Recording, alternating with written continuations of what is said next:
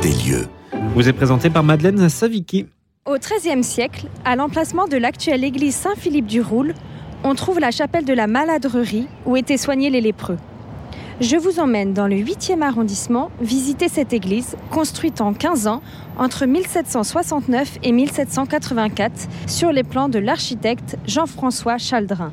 C'est avec Marie-Hélène Robineau, membre de l'association Art, Culture et Foi, que nous découvrirons ce lieu. Bonjour Marie-Hélène. Bonjour Madeleine. Nous sommes dehors devant cette église qui nous fait penser à un temple antique avec ses colonnes et ce fronton triangulaire. Parlez-nous de cette façade. Pourquoi est-ce que cette église est dite de style néoclassique Alors cette église est dite de style néoclassique car elle a été euh, construite sur les plans des basiliques romaines et des temples grecs. Donc on peut voir le fronton. Sur ce fronton, évidemment, comme nous sommes sur une église, on n'a pas Athéna, mais la religion, qui tient en main un calice et une croix, et qui a de chaque côté d'elle deux anges. En dessous, on a donc euh, l'inscription Deo optimo, massimo, sub invocatione, sancti Philippe apostoli. Donc au Dieu très bon, très haut, sous l'invocation de Saint Philippe apôtre. Donc on sait qu'on est dans une église. Ensuite, à l'extérieur, on a donc euh, les colonnes, des colonnes doriques, voilà, qui rappellent euh, bah, les temples grecs. On a aussi de chaque côté pour la porte des frontons talutés.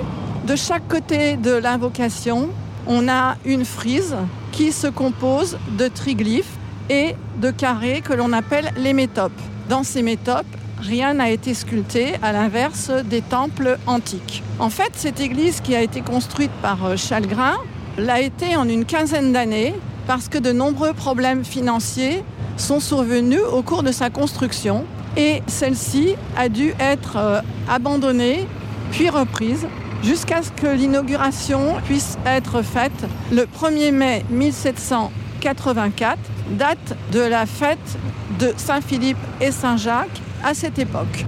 Alors nous montons les marches de l'église et nous y entrons.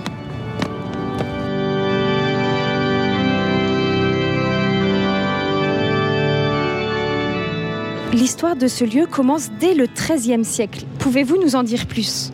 Alors effectivement, l'histoire du bâtiment commence au XIIIe siècle, au moment où les monnayeurs de Paris cherchent un terrain pour installer ce qu'on appelle une maladrerie ou une léproserie. En fait, maladrerie ou léproserie ne veut pas dire obligatoirement que ces monnayeurs avaient la lèpre. À l'époque, le terme de lèpre recouvrait toutes les maladies de peau qui euh, concernaient justement ces monnayeurs parce que le travail de la monnaie leur abîmait énormément euh, les mains et le corps. Donc euh, à ce moment-là, les monnayeurs obtiennent de l'évêque de Paris un terrain à l'extérieur de la ville, y installent un hôpital et évidemment à cette époque-là, tout hôpital dit qu'il doit avoir une chapelle. Donc euh, la chapelle est construite à la fin du XIIIe siècle par ces monnayeurs et ensuite elle prend automatiquement le nom de Saint Jacques et Saint Philippe, puisque ce sont les patrons des monnayeurs. En fait, bien avant ce XIIIe siècle, le quartier était habité, puisqu'on a des traces des habitats depuis l'époque mérovingienne.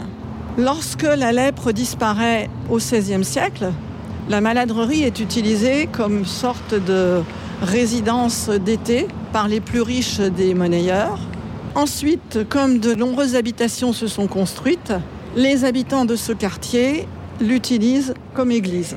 Mais en fait, l'église à laquelle ils sont rattachés est l'église qui se trouve à Neuilly. Et donc, c'est à une lieue d'ici, soit 4 km. Ils doivent s'y rendre pour recevoir les sacrements et doivent y envoyer leurs enfants au catéchisme. Donc, à la fin du XVIIe siècle, ils demandent à l'évêque de Paris de transformer cette euh, chapelle en église. C'est ce qui est fait en 1699. On n'a plus une chapelle, on a donc une paroisse. Et cette paroisse, elle prend le nom de Saint-Philippe et Saint-Jacques. Mais rapidement, la chapelle se montre euh, dans un état assez mauvais et doit être entretenue. Plusieurs fois, les paroissiens vont refaire différentes parties de sa construction, mais finalement, au début du XVIIIe siècle, le lieutenant de police général demandera sa démolition parce qu'elle risquait de tomber sur les paroissiens qui la fréquentaient. À partir de là, le quartier qui avait beaucoup changé, puisque les habitants étaient des pépiniéristes du roi, qui avaient installé là ces pépinières afin de pouvoir préparer ses jardins du Louvre et ses jardins de Versailles. Ces pépiniéristes, donc, ont demandé au roi la construction d'une église. Pendant de très nombreuses années, on a célébré dans une étable. Puis enfin, en 1764, Chalgrin, un jeune architecte très prometteur, qui rentrait de Rome, a proposé des plans. Ces plans ont été acceptés. Avant lui, d'autres architectes avaient fait eux aussi des plans qui avaient été refusés car Louis XV trouvait que ceci n'était pas assez grandiose en quelque sorte pour le quartier. Et donc Chalgrin a décidé de construire cette église néoclassique. C'est la première église parisienne construite de cette manière, puisque avaient été commencés des travaux à la Madeleine, mais ceux-ci seront finis seulement dans les années 1830-40 par Constant d'Ivry, et que Sainte-Geneviève, qui est devenue le Panthéon, sera aussi fini plus tard et sera d'abord une église, puis un temple, puis une église, puis à nouveau un temple laïque en quelque sorte. Connaît-on l'histoire de la paroisse pendant la Révolution? Oui, on connaît l'histoire de la paroisse pendant la Révolution. Alors tout d'abord, c'est pendant la Révolution qu'a été installé l'orgue. Donc euh, cet orgue, il vient du couvent des Jacobins. Un des prêtres qui avait quitté ce couvent a fini par jurer sur la constitution civile du clergé à venir ici à Saint-Philippe et à faire amener l'orgue. Mais l'orgue a été euh, installé seulement en 1799. Comme toutes les églises parisiennes, euh, cette église a été fermée jusqu'en 1795. On a la chance de posséder euh, les registres paroissiaux depuis la date de sa réouverture. Et le prêtre qui était là, qui s'appelait Laurent Fernbach, qui avait d'abord été jureur, est ensuite rentré dans le giron de l'Église, ce qui lui a causé de nombreux ennuis, puisqu'il a été arrêté et mis plusieurs fois en prison. Savez-vous pourquoi on a enlevé le nom de Saint Jacques le Mineur à l'Église? En fait, si le nom de Saint-Jacques le Mineur a disparu du fronton, il n'a pas disparu totalement, puisque l'Église est toujours invoquée comme euh, Église sous le patronyme de Saint-Jacques et Saint-Philippe. Et chaque dimanche, à la fin de la messe, le Père Potet nous fait prier Saint-Philippe et Saint-Jacques. Donc je ne sais pas, et tous les cartulaires, tous les papiers plus récents que j'ai étudiés, eh bien, mentionnent toujours Saint-Philippe et Saint-Jacques.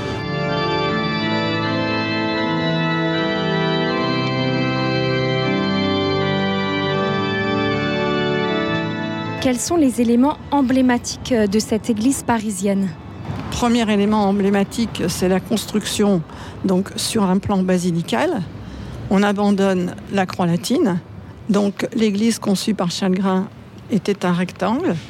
Le plafond, à l'inverse des basiliques romaines, lui est voûté.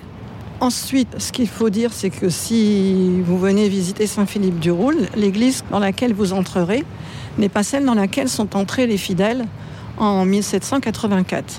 L'église dans laquelle ils sont entrés était fermée totalement au niveau du chœur et de chaque côté des allées latérales se terminait par des hôtels qui étaient donc euh, placés dans le même axe que l'hôtel principal actuel. Sous chacune des fenêtres, puisque les vitraux n'existaient pas, se trouvait un hôtel. Voilà, puisque plusieurs messes pouvaient être célébrées en même temps. Donc à l'intérieur, on a des colonnes ioniques les colonnes ioniques euh, sont le symbole euh, d'une relation plus intime puisqu'elles euh, reprennent en fait la coiffure des femmes de l'Antiquité et que donc c'est une relation plus personnelle alors qu'à l'extérieur les colonnes doriques symbolisent la force divine. Quels autres éléments emblématiques pouvons-nous voir en entrant dans l'église? Alors en entrant dans l'église, on peut voir la fresque de Chasserio. Alors certes, le terme fresque est impropre puisqu'en fait il s'agit d'une peinture. Ce terme a été utilisé à cause de la taille. Donc en fait, la hauteur de la fresque, c'est 5,50 mètres et sa largeur dans le cul de four, c'est 21 mètres. Donc euh, le sujet en avait été donné euh, à Chasserio. Il devait peindre une descente de croix et il s'est inspiré des descentes de croix des peintres italiens en supprimant en fait le haut de la croix pour que tout rentre euh, dans la surface qui lui était impartie. Voilà. En plus, il a repris aussi des idées médiévales, puisque dans cette peinture, on a différents moments de la Passion qui coexistent. À gauche, on peut dire que ce sont les Romains. À droite, on peut penser que ce sont les Juifs qui crient Mets-le à mort et qui demandent la libération de Barabbas. À gauche, ce sont les soldats qui ont joué son manteau au dé. Le lien entre les Hébreux, les Juifs et les Romains est fait par le centurion qui se trouve à droite et qui est celui qui a euh, percé euh, le cœur de Jésus pour vérifier s'il était euh, vivant encore. Évidemment, le plus émouvant, c'est le centre, puisque Joseph d'Arimathie vient de déclouer Jésus et que celui-ci va glisser dans les bras de sa mère. Si on pouvait voir de plus près ce tableau, on se rendrait compte que Marie a vraiment un dernier regard d'amour à l'intention de Jésus. Alors moi, ce qui personnellement me, frappe, c'est que Chasserio a peint cette toile très peu de temps avant de mourir, qu'il ne se réclamait pas forcément du catholicisme, mais euh, moi je suis vraiment très intéressée parce que je trouve que cette peinture rappelle à la fois la transfiguration de Jésus et même aussi la communion. Comme Jésus glisse dans les bras de Marie, il se glisse dans notre cœur, dans notre corps par l'intermédiaire de l'hostie. Et il faut aussi noter que les vitraux sont emblématiques de cette église Saint-Philippe du Roule. Oui, en fait, donc au début du 19e siècle, on a redécouvert le Moyen Âge à travers Michelet, à travers Victor Hugo aussi. Et on a décidé que les églises parisiennes perdraient leur verrière, qui était en verre dépoli et le plus souvent avec un tour bleu ou vert en verre de bohème, et que des vitraux seraient posés dans les églises. Donc ici, ces vitraux sont du maître verrier Émile Hirsch, qui a déjà une particularité, c'est que juif, il s'est converti au protestantisme, puis au catholicisme. Et ensuite, la majeure partie de son travail a été consacrée aux églises de Paris et de France. Donc ici, euh, il a travaillé en lien avec la fabrique et en lien avec les beaux-arts. Et donc, il a présenté d'un côté la vie de Saint-Philippe, l'appel de Saint-Philippe, puis Saint-Philippe et la multiplication des pains. Ensuite, la mort de Saint-Philippe à Hierapolis en Turquie actuelle. Et de l'autre côté, Saint-Jacques. Donc Saint-Jacques institué évêque de Jérusalem. Alors évidemment, on sait bien que ce ne sont pas Jésus et Saint Jean qui l'ont institué évêque, mais c'est une façon de dire que son pouvoir est divin. Puis le rôle de Saint Jacques pendant le premier concile de Jérusalem, puisque c'est lui qui a en fait emporté la décision selon laquelle les païens ne seraient pas obligés de passer par la circoncision avant de devenir chrétiens. Autrement dit, on passait de païen à chrétien et on ne faisait pas païen, juif, chrétien. Et puis ensuite, le dernier vitrail, eh bien, c'est la mort de Saint Jacques qui est d'abord lapidé, puis frappé avec son bâton de foulon et ensuite jeté euh, du haut de l'esplanade du temple dans le cédron. Ce qu'il faut noter, c'est qu'on a parlé à l'extérieur des colonnes doriques, à l'intérieur des colonnes ioniques, et Hirsch, pour se fondre dans le style de l'église, a utilisé des colonnes corinthiennes. Comme ici, on est dans un style néoclassique, il a fait aussi quelque chose qui se rapproche quand même des ensembles de la Renaissance. Et les balustrades qui sont en haut de ces vitraux eh bien, rappelle les balustrades qui avaient été posées dans l'église par Chalgrin. Alors, à l'étage au-dessus, en fait, il y a encore dans le chœur deux vitraux de Hirsch, un à gauche qui représente Saint-Philippe, à droite l'un qui représente Saint-Jacques. Ces deux vitraux-là sont les deux premiers posés par Hirsch. Et à l'étage supérieur, ces vitraux datent de la fin du 19e siècle. Le carton en a été fait par Maignan, qui a peint euh, les décors du restaurant Le Train Bleu à la gare de Lyon. Et euh, la réalisation a été faite par l'atelier de Champignol. C'est un atelier qui travaillait à cette époque-là et qui a fait de nombreux vitraux euh, à travers la France. On retrouve Saint-Louis, Sainte-Geneviève, Saint-François de Sales, Saint-Vincent de Paul, Sainte-Clotilde et Saint-Denis, en fait, les grandes figures de la chrétienté mises en avant à la fin du 19e siècle face à la montée du républicanisme. Et euh, quelle transformation euh, l'architecte Hippolyte God a fait euh, dans cette église? L'architecte Hippolyte God a donc cassé le fond du chœur, cassé les pilastres, les niches et les statues qui s'y trouvaient, et il a fait un chœur ouvert en respectant scrupuleusement les colonnes qui s'y trouvaient, puisque si on ne sait que cette église a été construite en 1784, puis que les transformations sont arrivées au milieu du 19e siècle, on ne voit pas du tout ces transformations. Donc, il a fait tomber le chœur, il a remplacé par les colonnes, et euh, sur les deux bas-côtés, il a également enlevé les, hôtels qui s'y trouvaient, et il a mis donc les hôtels perpendiculaires au maître-hôtel. Et euh, très rapidement après ont été posés les deux vitraux dans la chapelle de droite et la chapelle de gauche. Un vitrail à Sainte-Marie euh, à la coque et le vitrail de la Sainte-Croix. Et il a également fait construire dans le fond la chapelle dédiée à Notre-Dame. Quelques années après God, le grand architecte Victor Baltard a construit euh, une chapelle des catéchismes qui est aussi grande qu'une église et a été construite perpendiculairement à l'église principale. Aujourd'hui, elle est utilisée plutôt comme salle de réunion et elle comporte aussi trois vitraux qui ont été dessinés par Baltard. De nombreuses personnes célèbres sont passées dans cette église. Qui sont-elles?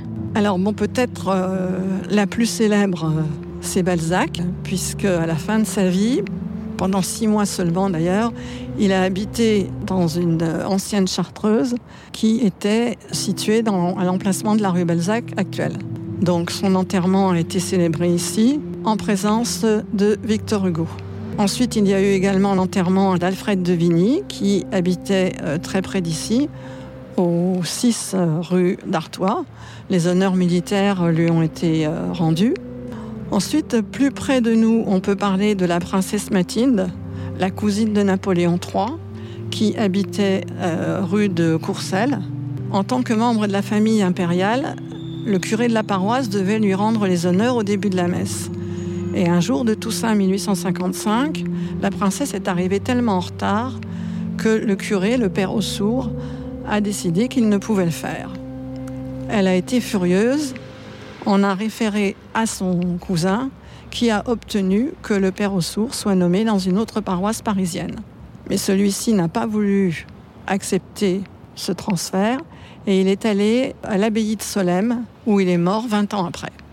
Ensuite, il y a aussi euh, la duchesse d'Alençon, la sœur de l'impératrice Sissi, qui est morte en mai 1885 dans l'incendie du bazar de la Charité et euh, dont les obsèques ont eu lieu ici. On peut aussi rappeler le baptême de la fille de Victor Hugo Adèle et le mariage des filles de José Maria de Heredia. Et alors, euh, Marie-Hélène Robineau, question plus personnelle, qu'est-ce qui vous plaît le plus dans le fait de faire visiter l'église Saint-Philippe du Roule? Déjà, j'ai commencé de faire les visites de monuments, d'églises, de monastères avec mes élèves lorsque j'étais enseignante. Ensuite, euh, eh il y a un des curés de la paroisse qui m'a demandé de le faire pour l'église Saint-Philippe du Roule. Alors j'ai d'autant plus accepté que c'est une église et que ça me permet, moi qui suis euh, croyante et pratiquante, de montrer aux gens la demeure de Dieu, de leur préciser que l'autel est l'endroit où on célèbre la messe, de leur expliquer ce qu'est la lumière rouge du tabernacle, enfin d'essayer à travers ma visite de faire passer un peu de ma foi. Pour que tous les auditeurs profitent de cette superbe visite, expliquez-nous comment euh, elle s'organise. Alors elle s'organise euh, au moment des journées du patrimoine. Et puis également, je peux euh, faire des visites sur demande. Voilà mon mail mhrobino. On rappelle aussi euh, les horaires d'ouverture de l'église du lundi au vendredi 7h30 19h, le jeudi de 7h30 à 20h et le samedi et dimanche de 8h30 à 19h45. Un grand merci Marie-Hélène pour cette visite de l'église Saint-Philippe du Roule qui se trouve au 9 rue de Courcelles dans le 8e. Je rappelle que vous êtes membre de l'association Art, Culture et Foi. À très bientôt chers auditeurs pour une prochaine âme des lieux.